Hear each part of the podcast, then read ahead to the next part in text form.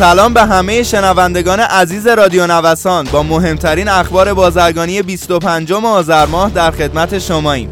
اسپانسر اخبار بازرگانی ما گروه بازرگانی جی تی جی ارائه دهنده انواع خدمات تجارت و بازرگانی هستند. دبیر کارگروه تنظیم بازار اظهار کرد بیش از 3 میلیون تن کالا در بنادر و حدود 2 میلیون و 300 هزار تن کالا روی کشتی هایی که در بنادر پهلو گرفتن موجود است.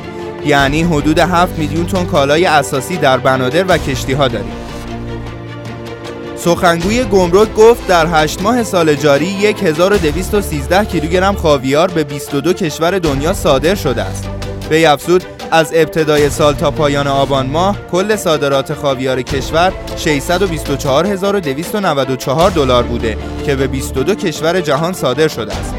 آلمان، بلژیک، ژاپن، انگلستان، امارات، هلند و اسپانیا به ترتیب هفت خریدار خاویار ایرانی در هشت ماهه امسال بودند.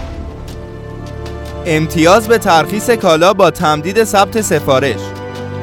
بخشنامه جدید و مهم گمرک با چهار هدف تسریع در ترخیص کالاهای اساسی.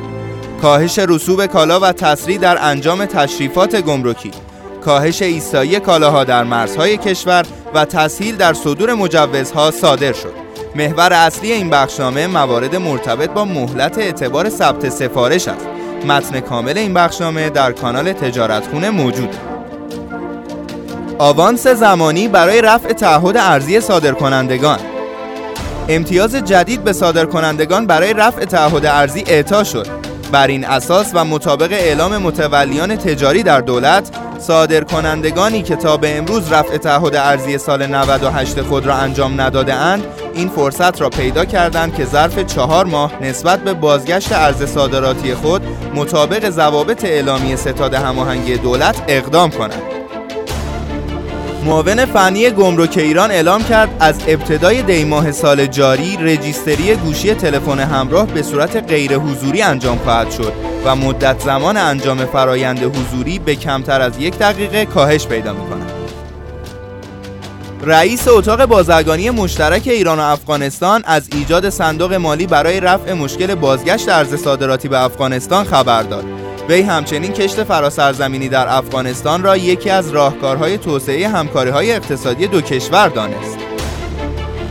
دبیر قرارگاه ملی مبارزه با مفاسد اقتصادی با اشاره به اینکه 95 درصد قاچاق از گمرکات رسمی صورت می‌گیرد گفت در اجرای قانون مبارزه با قاچاق ترک فعلی واضح صورت گرفته است و کسانی که سامانه ها را اجرا نکردند جنایتکار هستند. تعامل شرکت های ایرانی و اروپایی ادامه دارد. مدیر کل دفتر اروپا و آمریکای سازمان توسعه تجارت اظهار داشت تجارت با اروپا صرفا متنوع سازی بازارهای صادراتی ما را رقم می‌زند. البته پیشتر هم تجارت با این اتحادیه دستخوش فراز و نشیب بوده است. البته تاکید می کنم این همایش در جریان است و بخش های کاربردی آن با حضور چشمگیر شرکت ها به ثمر نشسته است. خیلی ممنونم که امروز هم در بخش اخبار بازرگانی همراهمون بودید. همچنین از اسپانسر این برنامه گروه بازرگانی جی تی جی تشکر می‌کنم.